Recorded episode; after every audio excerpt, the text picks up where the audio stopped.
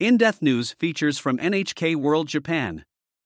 PM Kishida wins in the upper house election after Abe Shinzo's death. Voters in Japan have delivered a major win for the main ruling Liberal Democratic Party led by Prime Minister Kishida Fumio. Sunday's upper house election came just two days after former leader Abe Shinzo was shot and killed at a campaign event. Here is a rundown of the results, plus analysis from an NHK World political expert. Liberal Democratic Party. The main ruling LDP took more than half the open seats even without the help of coalition partner Komeito, maintaining control of the chamber. Prime Minister Kishida says many challenges lie ahead. The COVID 19 pandemic, Russia's aggression on Ukraine, the soaring cost of living, we believe we must work toward dealing with these major issues, as well as making an effort to revive the Japanese economy, he told a news conference. Komeito Komeito lost one seat, but retains enough for the ruling parties to keep a stable basis in the chamber.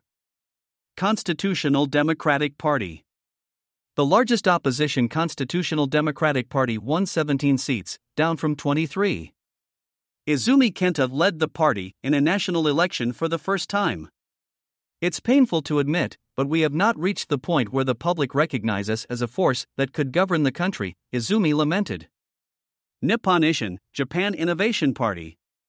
The Japan Innovation Party won 12 seats, doubling its presence in the upper house. The LDP was overwhelmingly strong.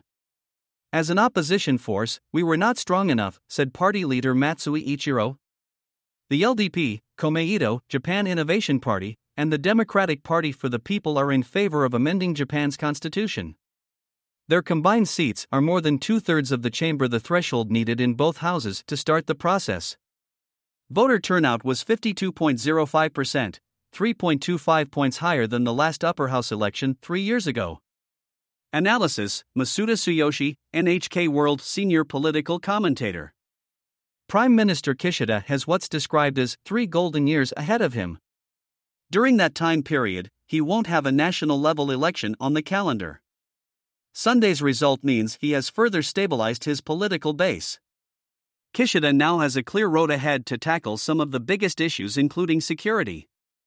It is almost certain that we will see an expansion of the national defense budget, following through on an LDP pledge. Kishida wants to bring that in line with NATO member countries, which typically spend at least 2% of GDP on defense. Japan's target for fiscal 2022 is about 1%. Constitution Amending the Constitution requires not only political support, but the backing of the public in a national referendum. Kishida wants the basic law to better fit the times, and concrete discussions on that can be expected to get underway soon. When he took power last year, he said he would essentially carry on with former leader Abe Shinzo's policies, including strengthening defense and revising the Constitution. Those policies are not just inherited, they also match Kishida's own pragmatic style. The current Constitution has not changed since it took effect after World War II. Reforms have never been proposed in the Diet or put to a referendum.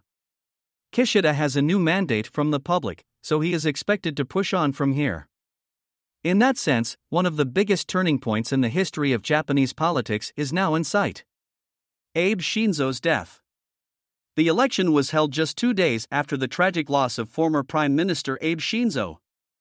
His killing affected some of the final campaign events. But the candidates were out in force on Saturday, sending a unified message that Japanese democracy will not yield to violence.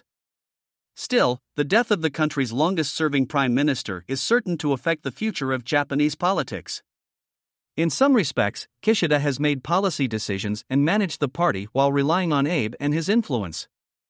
There is a void now, and Kishida may have to rethink the way he runs the government. Masuda Tsuyoshi, NHK World. Senior Commentator. Kamada Tomoko, NHK World. Correspondent